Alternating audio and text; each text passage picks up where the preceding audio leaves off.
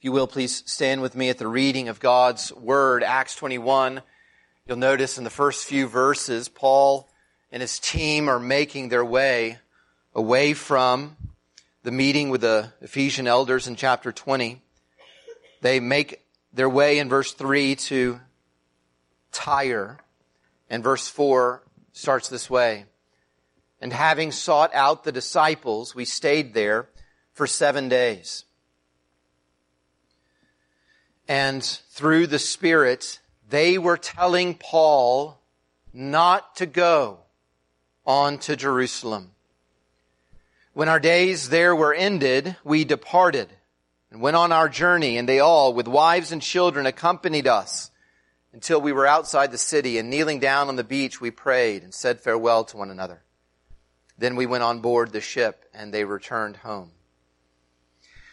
When we had finished the voyage from Tyre, we arrived at Ptolemais, and we greeted the brothers and stayed with them for one day. On the next day, we departed and came to Caesarea. And we entered the house of Philip the evangelist, who was one of the seven, and stayed with him. He had four unmarried daughters who prophesied. While we were staying for many days, a prophet named Agabus came down from Judea. And coming to us, he took Paul's belt and bound his own feet and hands and said, Thus says the Holy Spirit. This is how the Jews at Jerusalem will bind the man who owns this belt and deliver him into the hands of the Gentiles. When we heard this, we and the people there urged him not to go up to Jerusalem. Then Paul answered, what are you doing? Weeping and breaking my heart. For I am ready, not only to be in prison, but even to die in Jerusalem for the name of the Lord Jesus. And since he would not be persuaded, we ceased and said, Let the will of the Lord be done. After these days, we got ready and went up to Jerusalem. Some of the disciples from Caesarea went with us, bringing us to the house of Mnason of Cyprus an early disciple with whom we should lodge. You may be seated. Beloved, when we come to this passage this morning, as God Himself brings you under His Word this morning, I would ask you a couple of questions. How is it that you want to die?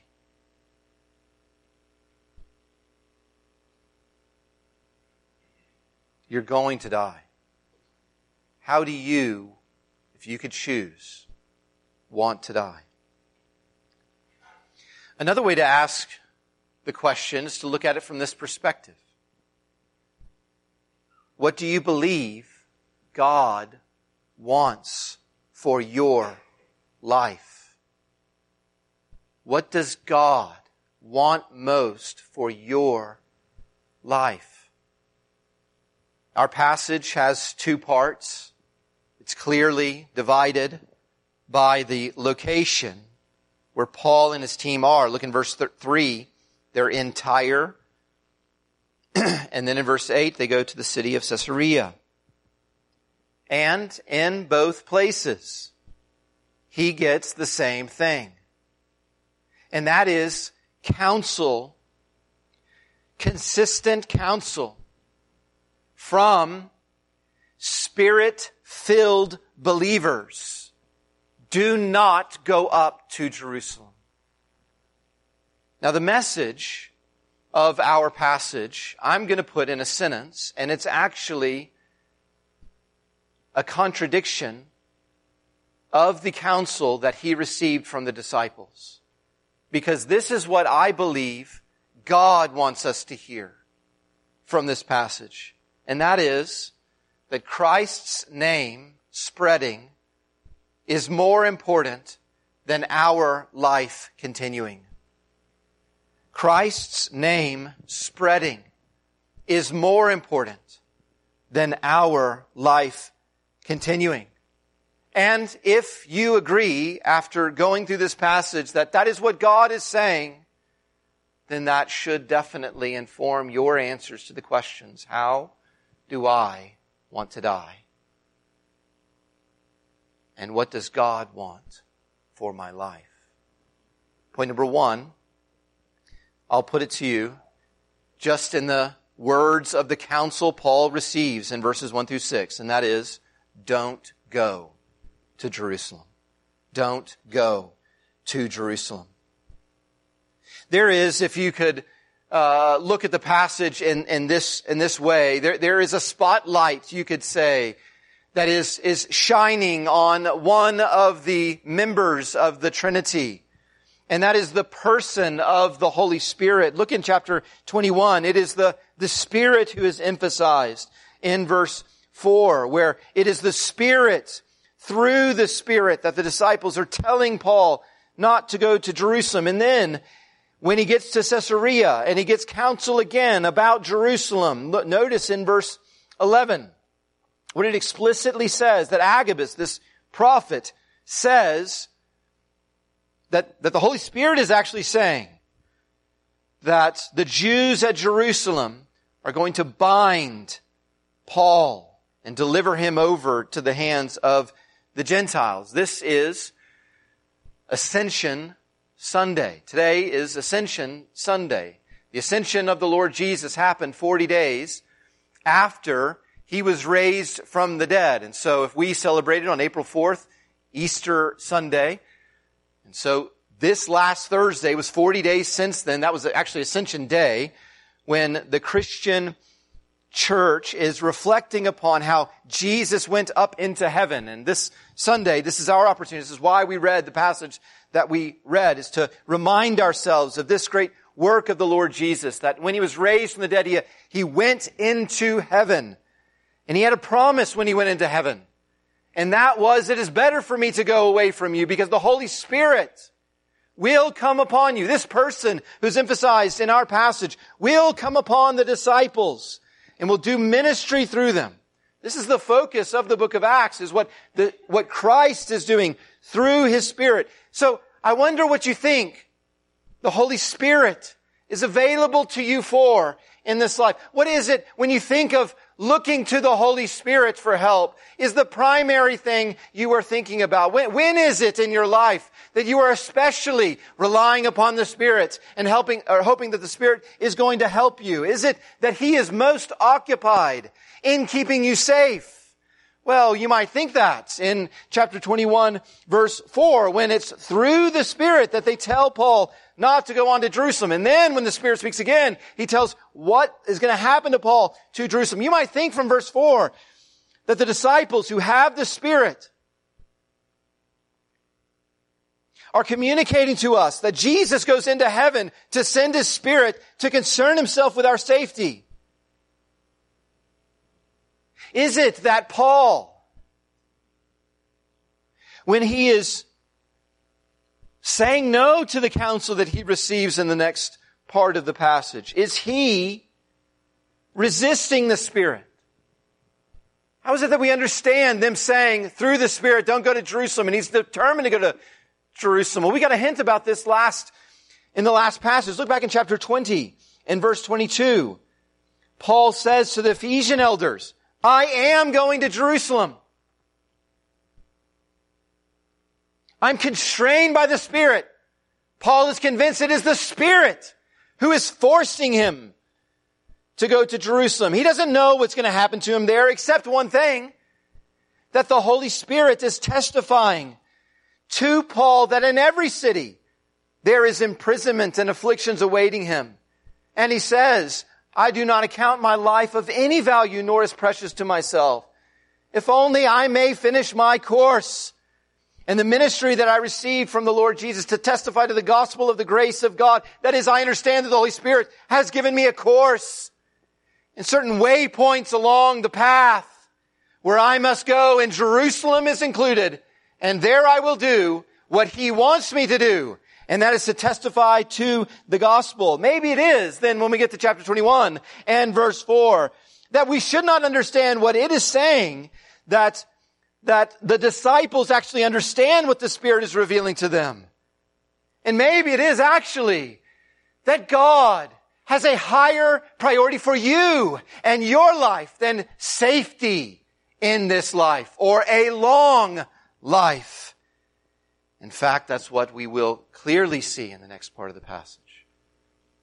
Verses 5 and 6, just like chapter 20, there's this affectionate and prayerful goodbye between Paul and the church there in Tyre. And here is the message Christ's name spreading is more important than our life continuing.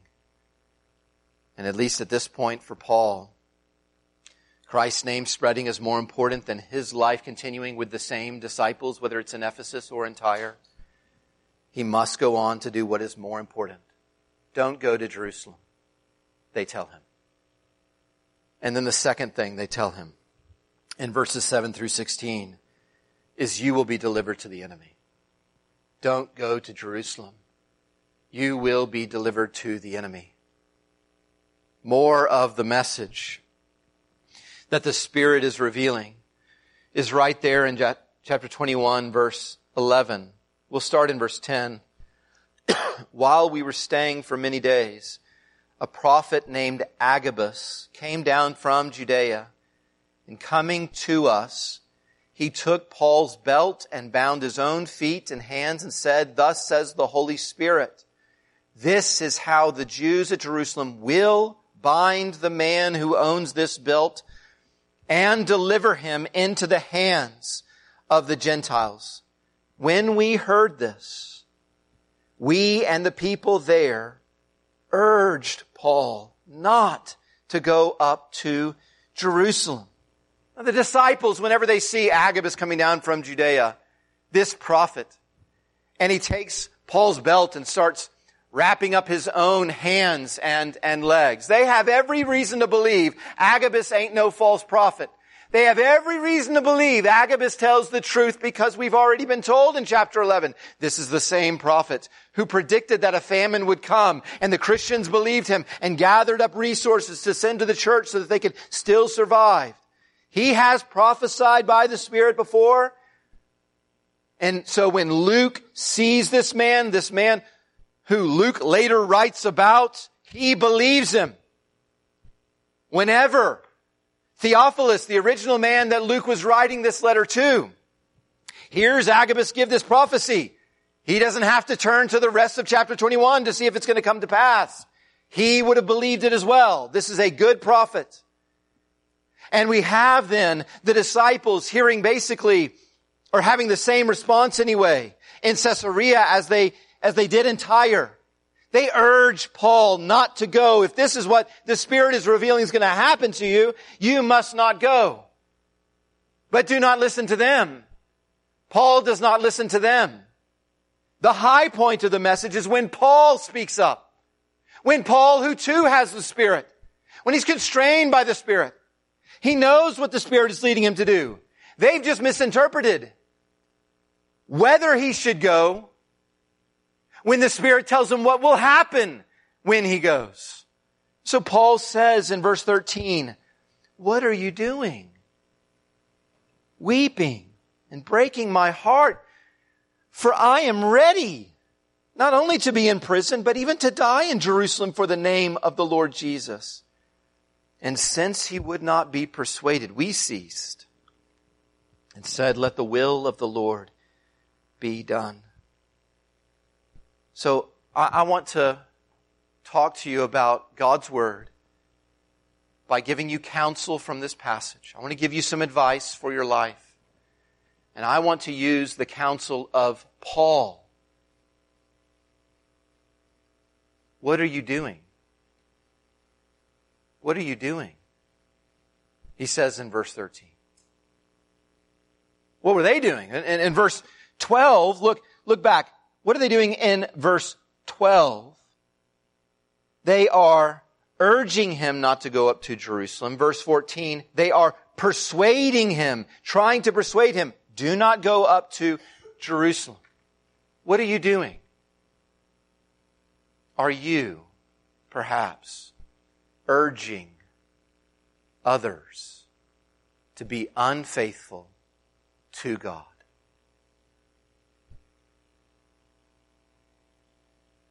They interpreted the Spirit's revelation of danger as God must be telling you no. It's dangerous in Jerusalem, Paul, therefore don't go to Jerusalem. They're trying to persuade him. Please don't do it. I'm giving you all these reasons why you must not go. You're such a great preacher. We need you to pastor us. We need you to show us how to pastor. There, needs to, there can be so many more people who hear the gospel if you don't go to Jerusalem where they will take you and kill you. And Paul ain't buying it. It's not just what he said in chapter 20 about being constrained and knowing he's going to preach the gospel in the face of persecution. He's been persuaded of that from the very beginning of following Christ. I'll prove it to you. Acts chapter 9. Jesus, remember, appears to Paul in a blinding light, strikes him blind, and he says to Paul, when Paul's on the way to persecute for himself a Jew from Jerusalem to take bind and deliver people over to prison and to death, Jesus says to him, I will show you how much you must suffer for the sake of my name. That's where he gets the language here. For the name. I am willing. I am ready to be imprisoned and even to die. Because when Christ saved me, he said, for his name, I will suffer a lot. Just understand this about the Lord Jesus. What is he doing right now? That he has ascended into heaven and that he has sent his spirit down. He has sent his spirit down. And what he's doing in heaven is he's sending out ministers of the word to suffer for the spread of his name. That's one of the things Jesus is doing. And that perhaps primarily is what the Spirit is doing. Is enabling. Whether it's great ministers of the gospel or any minister of the gospel, every Christian, to spread the name of Jesus in the face of suffering. No. The answer is no. It is not okay for you to resist the clear teaching of the Holy Spirit. We just didn't hear it earlier in chapter 21. The Spirit was saying to the disciples in Tyre, Paul is going to suffer. And so the disciple says, don't suffer. Their conclusion from what was revealed to them was the wrong conclusion. What they needed is not just to interpret the revelation they had, was what they needed to go to other revelation, to get a greater perspective on what Paul should do. And Paul only has to go back to the first revelation that Jesus gave to him, that he would suffer for the spread of the name. And so when he hears, I'm going to suffer if I try to spread the name, that is no deterrent for him.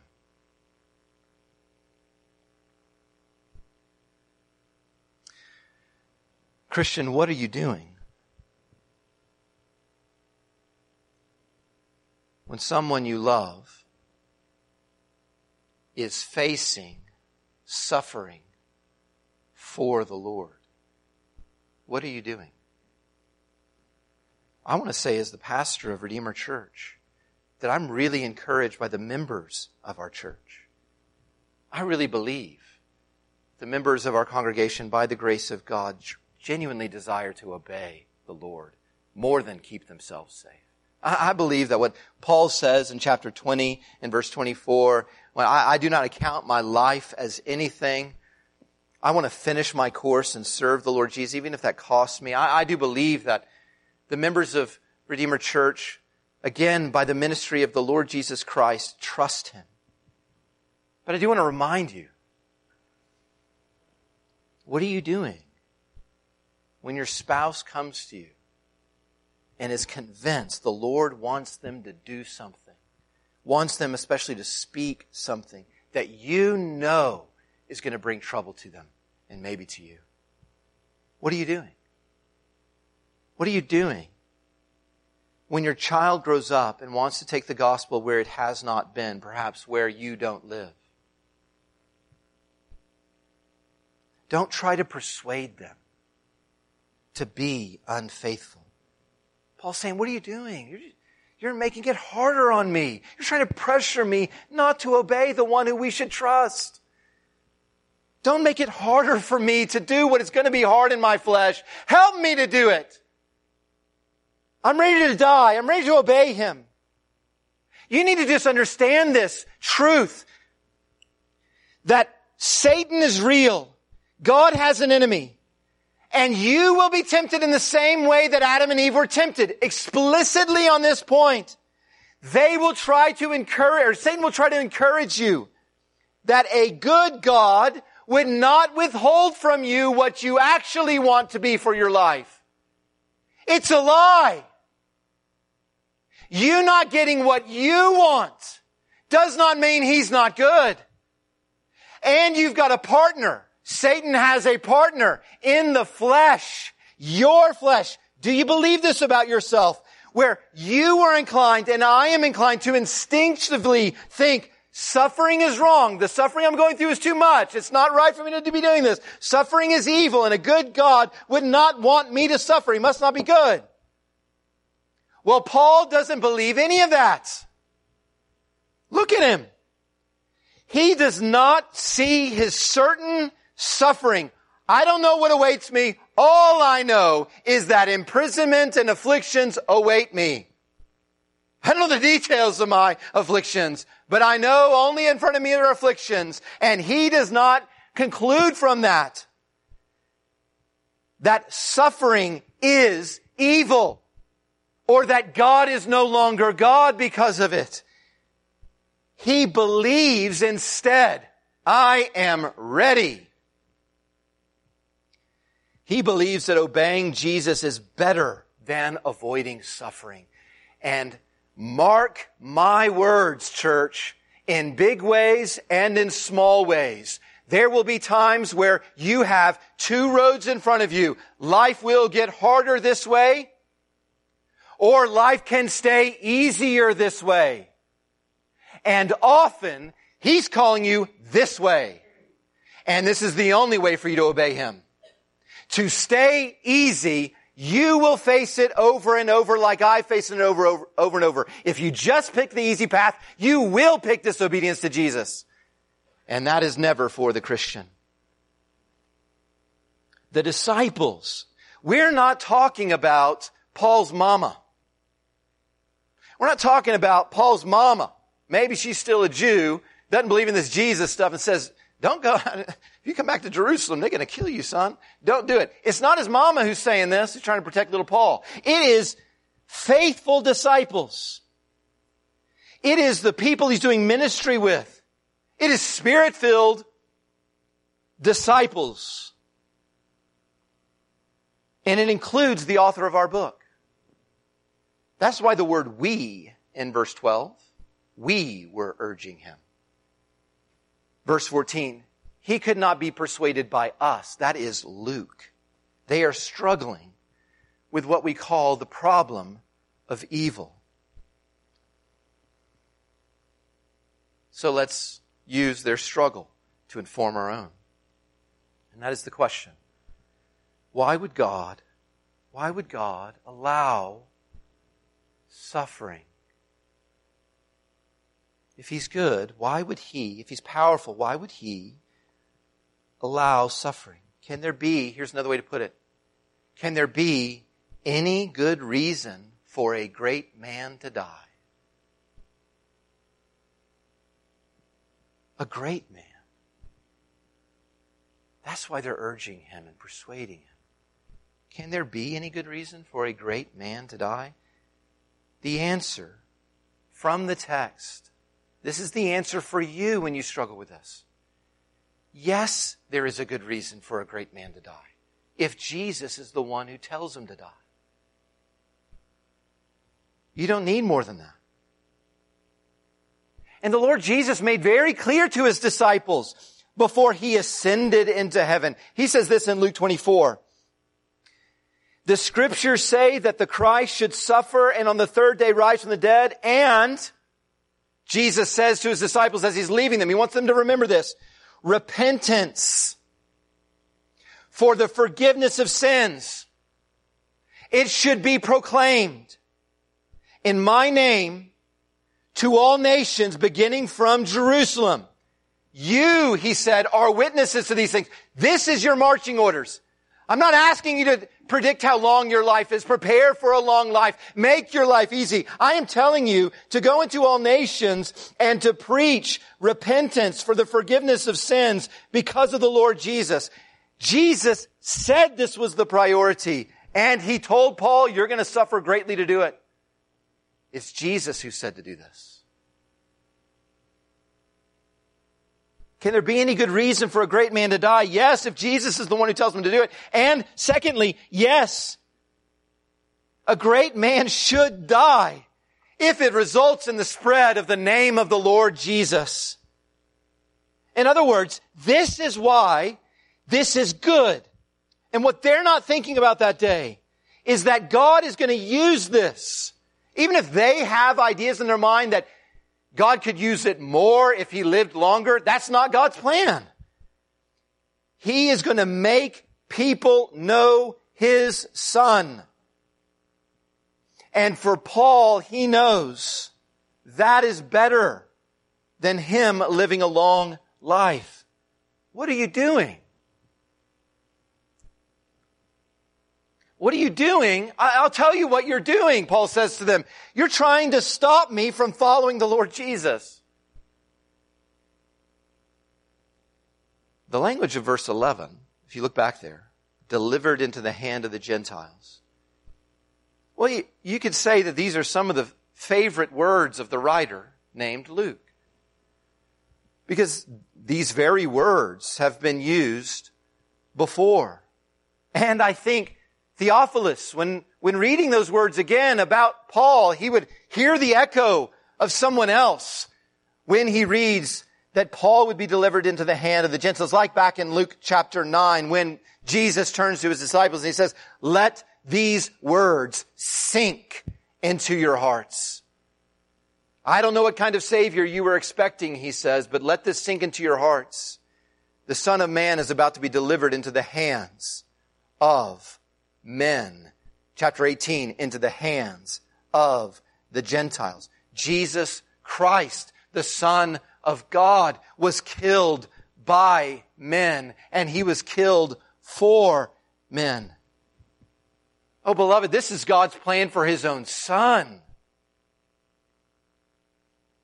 To go to a cross and for those enemies to kill him because this is the only way any enemy can become a friend. The Lord Jesus dies on the cross. And Christian, this morning, as you read these words and consider your life and your death, hear them again. The Son of God came to this earth to be killed by you and for you. Your sins caused his death, Christian. He willingly took the cross and death for you, in place of you, that you might not have to. So I ask you, is his death your life? Is his death your life? What more do you want for your life than that the Lord Jesus died for you, already died for you? And did he do enough for you to spend the remaining part of your life for him? The answer is clear for Paul in verse 13.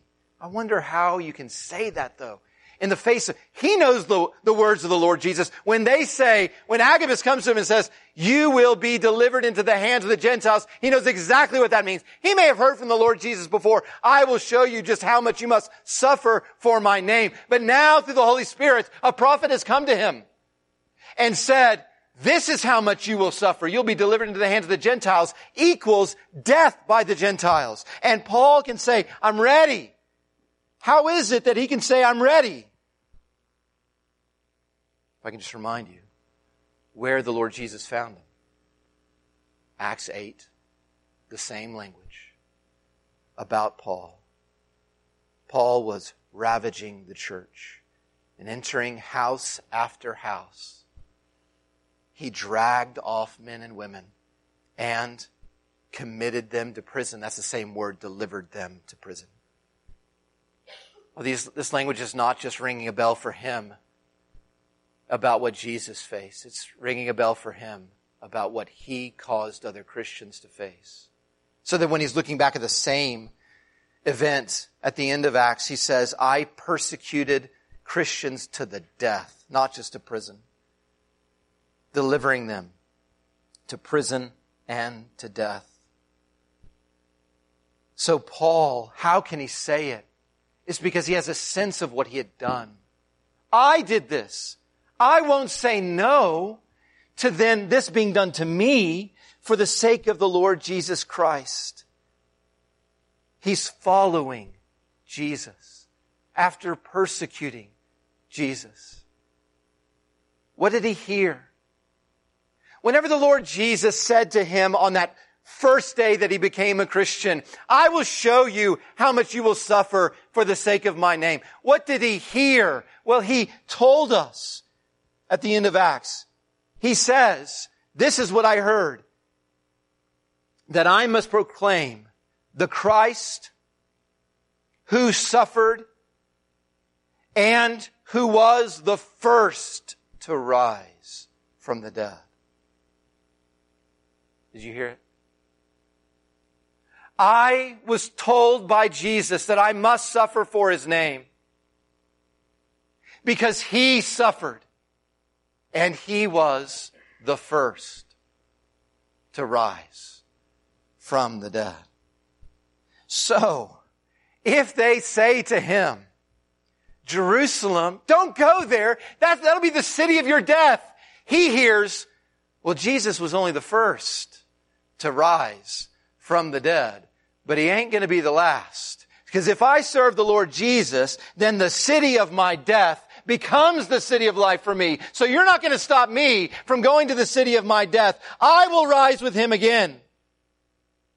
It is right for God to order the death of his best servants because he uses that to make his son known to people who do not want God. Paul would come, you and I can come to people who don't want God right now in our life and we can say, you keep going down that path and the Lord Jesus is going to judge you in hell. We can go to people who want God but think they are actually good enough for God. And we need to say to them, you are not. He will send you to hell if you count on your own goodness. But there is a Savior, the Lord Jesus Christ, who can give you all of His righteousness and you can have God. And finally, the, Luke and the rest of the disciples who are there, they hear this and they realize he will not be persuaded. We're going to cease trying to persuade him from being unfaithful to the Lord Jesus. And so look at verse 14. You can just circle it and say, this is what faith is. They conclude, let the will of the Lord, for Luke, that is the Lord Jesus. Let the will of the Lord Jesus prevail. That's what faith is. They come to realize we misheard the Spirit of the Lord Jesus. Now we understand through Paul's explanation of what the Spirit wants that the Lord Jesus is wanting him to go on to Jerusalem. This is what it means to trust. Beloved, is this what you do? Is this your faith? It's not just you agreeing to Jesus if he will get you out of hell. This is faith. It's in the words of verse 14 that they finally come to, let the word of the Lord Jesus be done, not my plans, not my plan for my life. If I disagree with this, if I don't want to do this, let the will of the Lord Jesus be done. And that applies to you and me in every aspect of our life. And it applies to the people you love more than anything in this life. Will you believe what they came to believe? That Jesus' will for the people you love is more important than their will for them, and is more important than your will for them. Jesus' will for the people you love, if they're saying no to Him, it's not good for them. if you're saying no to them, to him, it's not good for you. The spread of Christ's name is more important than the lengthening of any life, even a life so great as the Apostle Paul. Can I give you another bit of counsel? It comes straight from the mouth of Paul when he says, I am ready for prison or death for the name. My counsel comes to you in the questions What are you doing? And are you ready? Are you ready?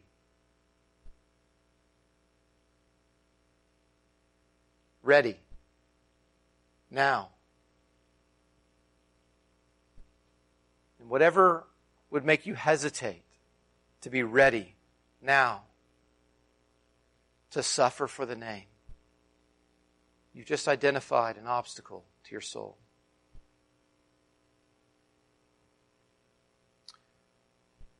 I wish Kenny Day would, would, would reach out to me every single week and tell me things about the passage. Because when he does, he gives me just great nuggets. And, and, and he did this week. Sometimes I'll say on a Wednesday night or on, on Redeemer Family, I'll say, please pray for me. And if you have any thoughts or questions about the text, please, please send it to me. Kenny is more faithful than not to do this. And he sent me a picture that we're going to show right there.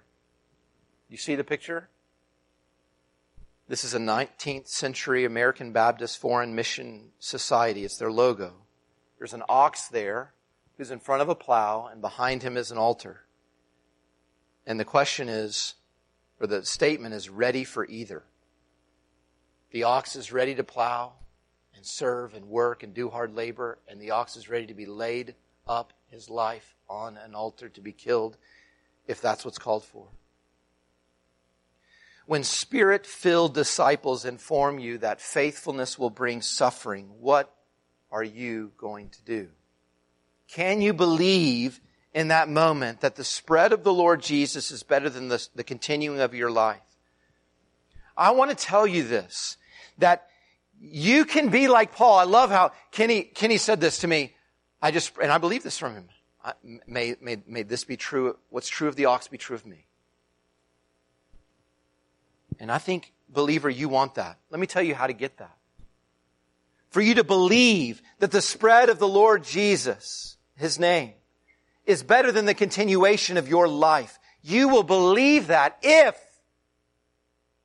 you really believe that He has a resurrection to fix your death. Are you ready to suffer? maybe they won't nail you to a cross. Maybe they won't throw you in jail. Although we say that a little differently in this moment than we might have two years ago. It's happening right now to our neighbors to the north.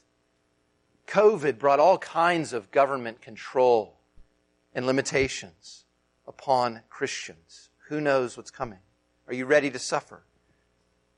It may not be jail. It may not be a cross. It probably will be the loss of friends. It probably will be the loss of family. But the Lord Jesus said, No one has lost family or friends for my sake who doesn't get more in return. And they might just come around after they reject you. You may have to wait a bit, though. Do you want to grow in this? Do you want to grow in being ready to suffer? Don't you want to say, not just as lip service, what Paul says, but he goes on and lives it. Don't you want to do that? Let me encourage you to be careful how much you in everyday life avoid what's difficult. If you have habits that avoid what's hard, if you cultivate in your life what might be a great enemy to you and me, which is comfort. If you cultivate comfort, if you do everything in your life to make yourself more comfortable, what you will be cultivating is yourself as ultimate. And when you're called to suffer or have an opportunity to suffer, you'll just already be in the patterns. You'll already be in the habits. It'll just be too hard for you to choose it. Let me encourage you to daily turn away from neglecting the glory of Christ. You need a great big Christ. You need to see Him as all glorious or you will never be ready to suffer. You may not be ready to suffer if, in all honesty, your love for people is quite small. So that the idea of the hateful people in your life going to hell is not something that is terrible to you. And really, your comfort right now and not having that conversation with them and not choosing to share the gospel with them. Not even, not even, you won't even risk inviting them to church or bringing up Jesus or whatever. Because your comfort is more important than their eternity. Are you ready to suffer? But then he says, I'm ready to suffer and die. Are you ready to suffer? That's really a question. Here's the ultimate thing. Are you ready for heaven? Are you ready for heaven? That has to be answered first. That's the thing that will make you willing to suffer. Here is a test of salvation. I really appreciated this when I saw one of my friends post this the other day. The unbeliever can say, you don't need a believer in order to say this, the concept of heaven is better to me than hell. That doesn't take any, you can be an unbeliever and think that. The believer says more than that. It's not just that heaven is better than hell. It's that heaven is better than earth. How can we say what Paul says? It's that I believe heaven is better than earth. And listen to me, if you've not devoted your whole life to the Lord Jesus, or maybe you've done it in word, but you're not li- this, the, the faith of, of someone like Paul is really foreign to you. Let me tell you something. There is something worse than death. And that is not knowing God. And then to be punished by God forever and be separated from all the blessings you've just neglected that He gave you. There's something worse than death. And let me tell you something else. There's something better than life. And that is being with this God who came to bring you to God. That is better than life. There's a really funny song, not a funny song, it's a serious song, but there's a funny version on YouTube. You can look at it later. You're welcome. It's called Looking for a City. And sometimes I'll just sing this terrible, the terrible version of this song to, to my family or to Kelly and we'll be silly about it. But it's a wonderful song, Looking for a City Made of Gold. You need to believe that to get to the city of life, there's no other way but through the city of your death. So I want to call all of us to turn from trying to find life in this life, to take up a cross, and to willingly go to the city of your death that you might live. Don't you know, Christian, that being afraid of death and trying to avoid death is actually quite counterproductive? For the Christian, it's counterproductive. It is the obstacle. It is the thing we have to pass through in order to get everything we actually want. I remember after being married for seven years, as we were welcoming our first child, Caleb, and we were so excited to finally have uh, the blessing of a child. Uh, that meant Wally Bear, our miniature Cocker Spaniel, couldn't have a room no more. So we kicked Wally Bear out of his room and moved all his doggy stuff out, and I painted the, the walls a cream, a crew color.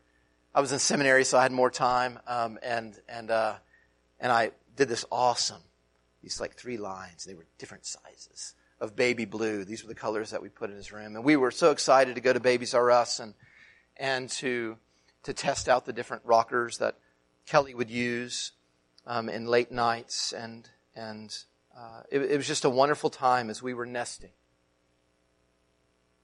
as we were getting ready to bring home our beloved Caleb.